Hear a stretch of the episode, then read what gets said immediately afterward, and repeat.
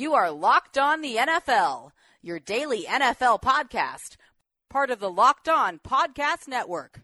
Your team every day. Well, hello. I am Matt Williamson. This is the Locked On NFL podcast. You can find me at Williamson NFL. How's everyone this fine Monday? Um, I got Steelers OTAs the next three days, but I still think we'll be cool with Twitter Tuesday and Schofield and Sando and all that good stuff. And we have a member of the fellow Locked On Network here, but before we get there, and I'm brought to you by Blue Chew today, I'll introduce you him in a second. But I want to tell you a little bit about the Himalaya app. I've told you about them before. Uh, it's free. It's super easy to use. It has every single podcast you love and are searching for, including this one, of course. Uh, find and download the Himalaya app on the App Store or Google Play Store. Don't forget to follow Locked On NFL and Locked On Chargers once you're there. And once you get in your car, tell your smart device to play podcast Locked On NFL as well as Locked On Chargers. And so, yes, that's the reveal. John Kegley from Locked On Chargers joins me for the first time and long overdue. John, how are you, dude? I'm doing great, man. Thanks for having me on. Yeah, I'm excited to talk about it because I have a lot of strong takes on the Chargers. First of all, I think they have the best roster in their division maybe in the AFC overall. I would agree with that. There's a lot of people that uh, have put articles out that have said the Chargers have the best roster in the NFL, I even above like Rams and stuff like that. So I can see where you're coming from. I would agree with it with how stacked we are everywhere. This uh, this roster is built for the playoffs. I the problem I have is the offensive line. I don't think that's where we're strong. Even the defensive line, even though we just got Jerry Tillery, that's still the question. But offensive line is the biggest question. So that's where I would say that's where it goes from being a playoff roster to being a Super Bowl roster.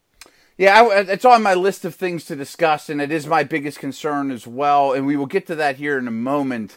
But there's a couple more abstract things with this with this team that scares me. And uh, there's a lot of positive I'm going to bring up, but I started by saying it's a great roster.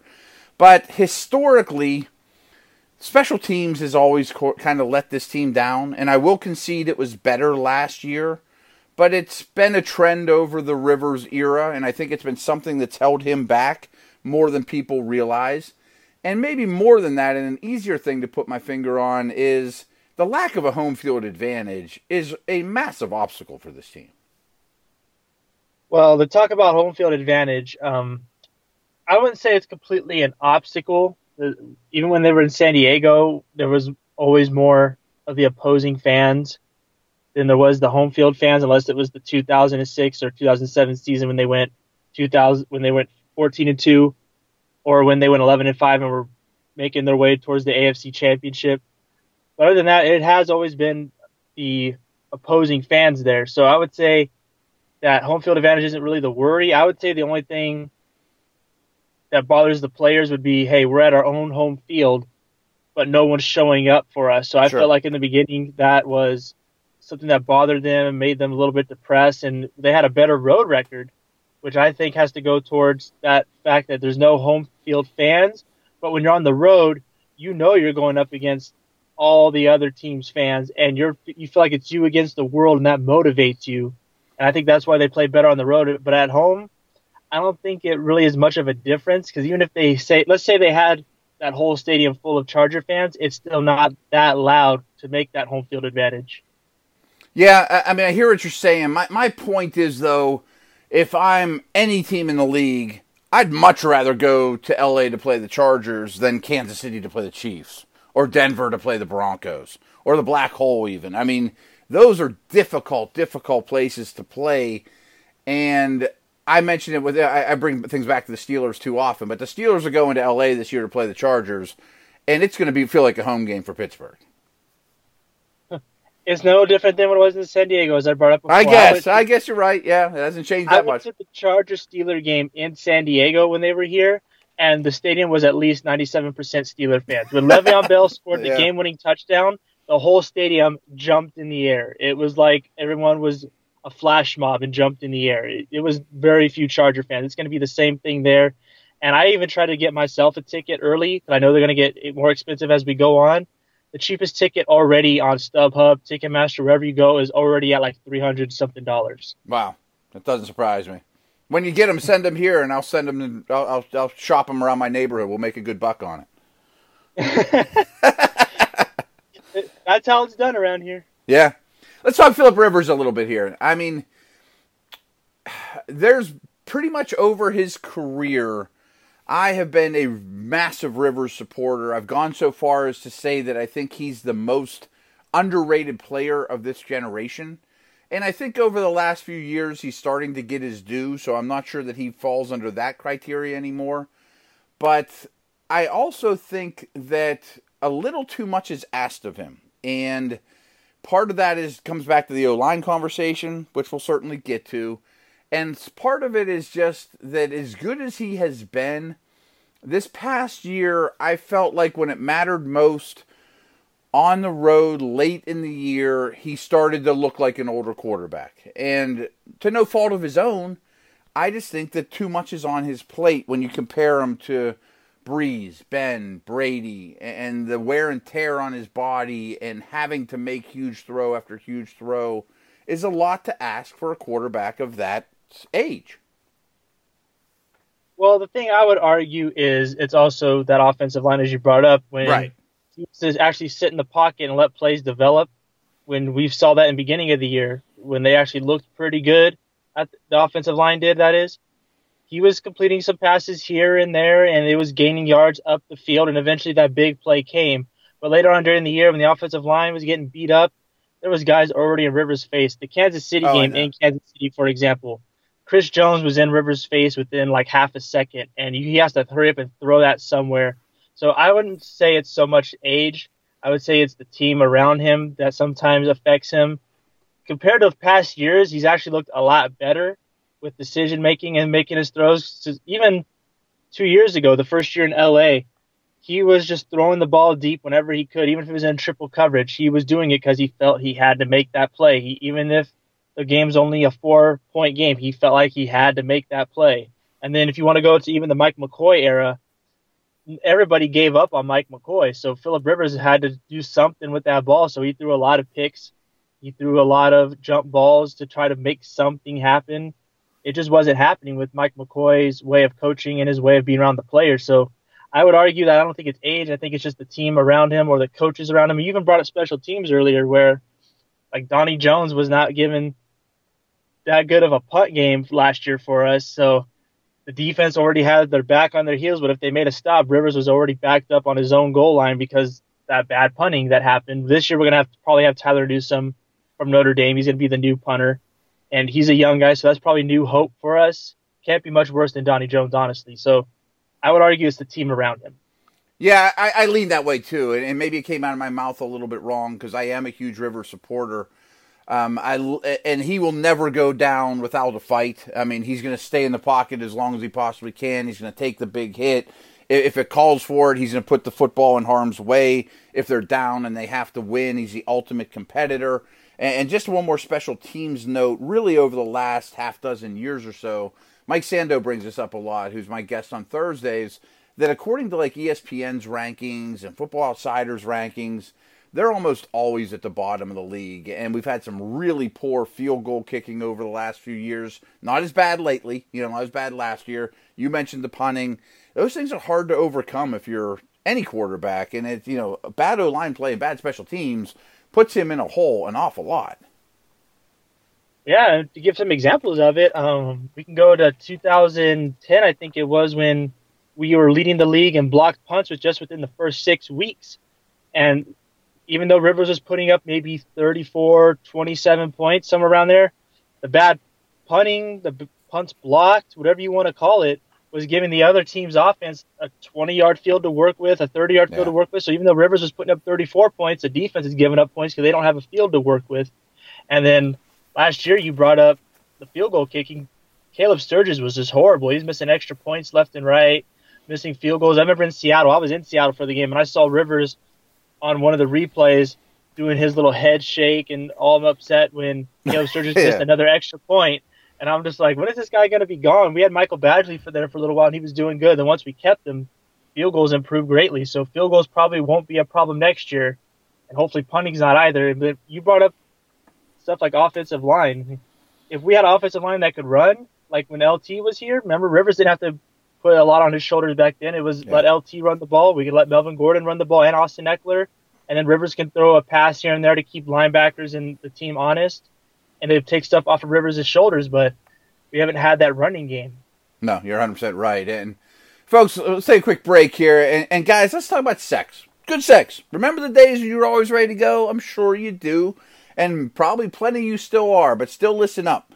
You can increase your performance and get that extra confidence in bed. You go to bluechew.com, that's blue like the color blue. Blue Chew brings you the first chewable with the same FDA approved active ingredients as Viagra and Cialis, so you know they work. You can take them anytime, day or night, even on a full stomach, and since they're chewable, they work up to twice as fast as a pill, so you can be ready when the opportunity arises. I never understood a pill, folks. I mean, I, I, mean, hey, we'll make a date for an hour from now once this pill kicks in. That doesn't work for me. Um, now, this isn't just for guys who can't perform. It's for any of you who wants extra function to enhance their performance in the bedroom. Blue Chew is prescribed online and shipped straight to your door in a discreet package, so no in-person doctor visits, no waiting at the pharmacy, and best of all, no awkwardness. They're made in the USA, and since Blue Chew prepares and ships direct, they're cheaper than a pharmacy. So, and this is a favor I need all of you to do. Visit bluechew.com and get your first shipment free. All it costs you is five bucks with our promo code locked on, all one word, B L U E chew.com.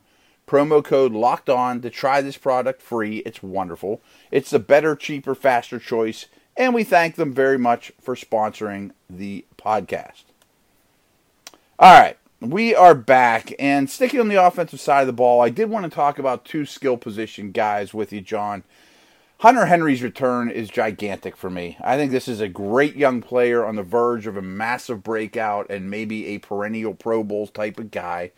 And Mike Williams, to me, is kind of been forgotten a little bit. I mean, this was a very early pick who's very talented, and maybe he hasn't had the volume because of the you know Keenan Allen and all the other guys around them but I think he has star potential too. Well, you mentioned that he's been forgotten, but there was a um, there was an article by Chargers Wire and USA Today that brought up some Pro Football Focus stats, and one of those stats they brought up was Mike Williams, and it had to do with his intermediate routes grade. He had a uh, 60, 68.6% intermediate catch rate last year, which is pretty good. It was the 10th best, I believe, if they said it was in the league, according to Pro Football Focus. So this guy is going to be catching those 10 to 15, even 20 yard routes, which means you can get first downs on third down, which keeps drives alive. And usually when guys are like that, they don't really get the recognition they deserve because they just catch maybe a few passes a game to complete those third downs since you don't complete 13 th- third downs a game. So guys like Keenan Allen who are completing a first down slant for a first down or catching those toe dragging touchdowns, or even Travis Benjamin and Tyrell Williams last year that were catching the deep touchdowns, they're getting all the credit. But Mike Williams is being recognized on Pro Football Focused for catching these intermediate routes, which are third down situation type of routes. And then with Hunter Henry coming back this year, he could probably be that guy as well, if not help open up Mike Williams even more by drawing some double teams or even short routes like Hunter, like Antonio Gates would do. Antonio Gates would just do a quick little out and hook, and two guys would get on him, and that would open up another wide receiver. So Hunter Henry could be that focus too, including hitting a seam route over the middle to get Hunter Henry into space and running. Yeah, I think that's well said because I think Henry brings that vertical dynamic that was missing, you know, in since Gates' prime, which was a couple years back, of course.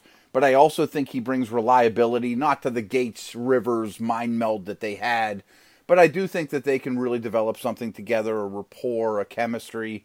And you mentioned Williams as a deep to inter- intermediate to deep threat.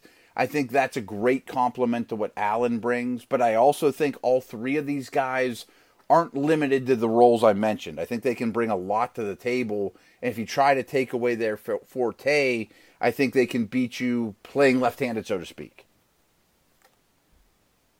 They basically could. Yeah. And they're really the talented. Fact that, the fact that we're going to have some other guys on this team that are undrafted free agents that have a chance to make this roster is something that makes me feel a little bit hopeful that we're going to find that new future star. Like we got Tyrell Williams. As an undrafted free agent. We just signed Fred Trevillion from San Diego State, who runs somewhere in the 4.440s uh, in the 40 yard dash and is a great deep threat who could be the next Travis Benjamin, maybe Tyrell Williams type of guy, that, that deep threat receiver. Ty- mm-hmm. Said he probably would be more willing to take contact compared to Travis Benjamin. He's not going to run out of bounds after a five yard catch like Travis does or return a punt backwards like Travis did. So Trevillion could be a guy that we could maybe see on this roster that if one of these guys was to go down, he's the new guy. And with all this talent we have, like you said, playing left handed, you could have young guys coming up too that are going to be the future and become even better. The only question now is who's going to be that quarterback in the future to play with these young guys. Yeah, and I feel like the signing of Tyrod Taylor basically said that's going to have to wait another day. You know, that if, if Rivers goes down, we're at least competitive for a little while with Tyrod. Maybe that every year you talk about when you're you going to find the quarterback of the future, and uh, you pick late in the round, those things are hard to do. And I feel like they just have to wait down the road because we're a contender, and so be it. And someday, like the Giants, that bottom will fall out and we'll deal with it then. But in the meantime, we're going to ride the guy we got. Well, we did get Easton Stick, who yeah, he's interesting. Fourth, fifth, sixth round guys we've gotten, like the Brad Sorensens and all those guys.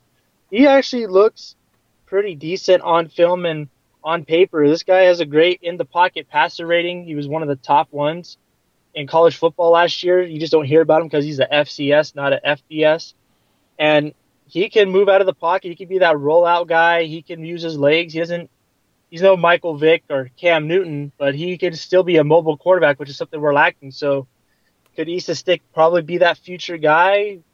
He could be. He couldn't be, but he is someone that you should watch. And if you like him in preseason, he could stick around for a little while and be that next guy for Rivers to teach up. Stick is interesting, and uh, let's talk about the draft class here next segment here real quick. But I think he, you might even be selling him short as an athlete. I mean, I think he could have some Taysom Hill to Drew Brees qualities, and I, I have mixed feelings about that usage because I don't want the ball ever not snapped to Drew Brees or Philip Rivers. But I think he's tough, smart, and athletic like Hill. He took over for Carson Wentz, won a ton of games it's just something to file back in your memory that don't be shocked if he carries the ball here and there early in his career and you just find a way to use him, you know. And so I really like that pick. I don't know that he'll ever be Rivers' successor as sit in the pocket and gun the ball all over the field, big, strong arm strapping guy like Rivers. But I do think Stick could help sooner than later, possibly probably more of a Russell Wilson type. I would yeah. I would say with his with his height and his ability to roll out of the pocket and use his legs, I'd say he'd be more of the Russell Wilson type compared to the Drew Brees, Philip Rivers type that sits in the pocket and guns it left and right. I think he's going to be that guy that makes a handoff, sits in the pocket, and then if nothing's there within the first two seconds, he rolls out and now he can see up and down the field because he doesn't have these seven foot offensive linemen in his way and he can make the play outside the pocket. I think he'd be that type of guy. Yeah, I don't think that's far fetched either. And again, very successful, lower level competition. Um, wouldn't surprise me if he's active on game day and maybe even helps on special teams. You know, some of those type of things. We'll see. I mean, I'm kind of uh, a little far fetched on that on that take on him. But we're going to talk about this rookie class here in a moment to finish up the uh, the podcast. But first, I want to tell you a little bit about Grip Six belts. Today's show is brought to you by Grip Six Ultra Lightweight with no holes, no flap and it's a great Father's Day gift to go give Grip Six. Um, Grip Six has a special offer for you at grip6.com slash lock, L O K E, after the founder of the Locked On Network. That's grip6.com slash lock. All right, John, we are back. And again, I'm critical, and it's easy to sit here at my bar Monday afternoon and say, boy, the Chargers should have done more to help their offensive line. That being said, taking Jerry Tillery at 28 and then Nasir Adderley at 60, I mean, to me, to almost complete this defense and make it even stronger up the middle when it was so good on the edges to begin with, I can't be critical of those two selections. But in the overview, if you see what I'm saying, I would have loved to seen him go O line early and often, but not at the expense of taking Tillery or Adderley. You know what I'm saying? So I'm kind of talking out both sides of my mouth. Well, I was in that same situation because when we were doing our uh, mock drafts for the show, I wanted them to take Cody Ford, but I was saying on the show, I was like, I don't think Cody Ford is going to be there in the first round, but if he is, mm-hmm. I think you got to take him because I thought Jared Tillery is going to get picked before us as well. And in the end, Cody Ford fell deep into the second second round, and I'm thinking we could trade up and get this guy, and but Nasir Adderley was probably going to get picked before he gets to us, so we got to go Cody Ford. But then Adderley fell all the way to us as well, so now you're just okay. Which one do we do here? Do we take offensive line or go Adderley? But you cannot argue with those picks even though I did hear today that Azir Adderley has an undisclosed injury, so I'm waiting to hear more on that. Hmm, I didn't so hear that. that. That might explain that is, why you last a 60. Yeah, that already worries me right there. But Tillery, as we just lost Darius Philon, is a great pickup, athletic defensive tackle. We needed that, especially since we are pretty bad at stopping the run up the middle. Now we have Thomas Davis, our the veteran linebacker, to help out. We should be really good I stopped being the run now with that draft pick. And Nasir Adderley, we needed a safety. We needed that free safety to take over Jahleel Addae's spot we cut him because Jahleel Addae was a weakness. So it is a great pick. My thing is we did go offensive line third round, but the guy they went with was Trey Pipkins, which is a pick I do not like. Yeah, we'll get to him here in a minute. And it's funny because you happened to bring up Chris Jones earlier in the show for the Chiefs up and coming star. I see a lot of Jones in Tillery. I mean, long, huge hands, long arms, highly disruptive, athletic, good change of direction, interior pass rush. You already got the edge pass rushers. So I think he's an instant impact guy. And Adderley, I think he'll be the free safety to complement Derwin so Derwin can stay closer to the line of scrimmage. But I also think Adderley, he has some corner traits could come down and, and cover the slot if need be. He could be man coverage guy. I think he's more than just a deep center field player. He, he definitely could be a more than a deep center field player, but he's what we need is a deep center field player. Yes, That's what yes. we need to put him at. We already have Casey Hayward, Desmond King, Trevor Williams, even Michael Davis improved last year. He got really good after he learned to turn his head around on deep passes. Now you have Derwin James to be up at the line and stop the run or even bail out and stop some passes. So now you just missed that free safety guy. So I think you ha- you have no choice but to put him there. But say a young rising star, like say Rayshawn Jenkins, shows some traits of being that free safety, and you want to move Azir Adderley around a little bit to try some stuff out. You could do that. If somebody gets hurt, you can use him there if it's a glaring weakness. But as of right now, he needs to be that free safety guy, and he could maybe even be a kick returner, but hearing about an injury now, now I'm kind of skeptical on whether to even put him in that situation to get hurt on a kickoff. Yeah, that's a good point. But he is known as an exceptional special teamer. Um, the the trend of the draft to me was getting athletic playmakers up the middle of the defense. Talked about Tillery, talked about Adderley, who'll probably play a lot of deep middle. Uh, Drue Tranquill can also really, really want run. A super duper athlete for his position too in the fourth round. Um, probably doesn't have to play right away. And I also like Broughton a lot, the defensive tackle from Cincinnati, who's more of a also upfield three technique. I mean, he's shorter, doesn't look like Tillery, but I thought that was a steal in the last for their last pick. And I, before I talk about him, I want to give credit to our co-host on Locked On Chargers, Daniel Wade, who actually predicted that the Chargers would get him in the seventh oh, round. Oh, really? So give I want to give him props that we were t- we brought up a uh, draft profile on him. We were talking about some guys we think could be a guy to draft, and Wade said he would be a guy that we could get, and we ended up getting him. So I agree with you. He's an absolute steal. This is a powerful guy. He could be that type of guy that you say, hey, you take this gap and you explode through it. That is your only job. You do it, and he will do it. And that could do something as small as make a running back change direction real quick and let everybody else catch up to him, or even make that running back run backwards and you everyone catches up to him. Something like that could be so simple to disrupt the play, and he can do it. And you got him in the seventh round, and you brought up Tranquill as well. With how athletic he is, he could be the new Jatavis Brown when he first came into the league. Jatavis Brown was really good at covering the passes before he got that injury. He took a few steps back, but he could be that guy. And we just got rid of Kyle Emanuel, who was not that great at covering in space. He could probably take Kyle Emanuel's spot and improve that greatly. Yeah, and let's wrap this thing up, John. But again, yes, they did draft a tackle maybe he's a better prospect than I knew because frankly I didn't know much about Trey Pipkins coming from a tiny school until the Chargers pulled the trigger on him with the 91st pick overall. But to put it kindly, this one's going to take some time if he pays off. Yeah, he is definitely a developmental guy. Yeah. I actually read somewhere that he's supposed to be our future or backup left tackle. So that alone bothers me because our weakness is right tackle with Sam Tevi or mm-hmm your left guard with Dan Feeney. Those two positions are They've what you need rough. to fix. Yeah. And you instead put, make a backup left tackle behind our strongest offensive lineman, Russell Okung.